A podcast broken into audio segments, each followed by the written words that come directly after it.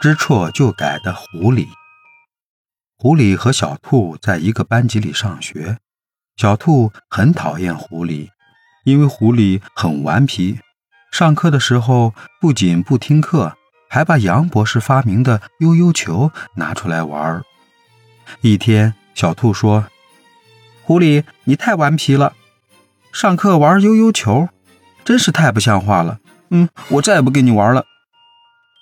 可是狐狸根本听不进小白兔的话。半个学期过去了，期中考试也要开始了。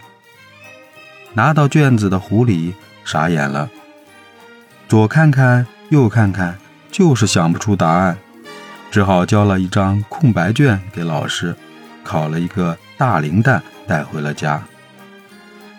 妈妈狠狠批评了狐狸，狐狸很难过，暗暗下了决心，一定要改正错误。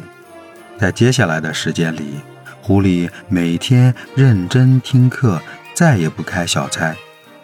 不仅认真听课，还积极回答老师的问题，老师也经常表扬他。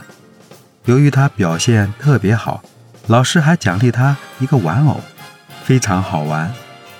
狐狸拿到奖励，并没有骄傲，反而更加专心的听课，更加认真的学习。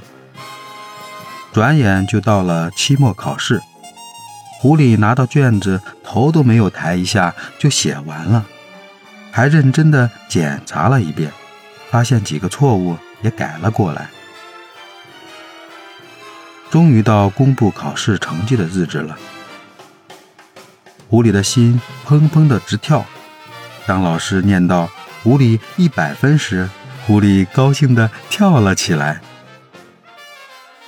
狐狸拿着满分的卷子回到家，妈妈看了也满意的笑了，把狐狸抱在怀里，高兴地说：“看呐，知错就改就是好孩子，继续加油哦。”狐狸深深的点了点头。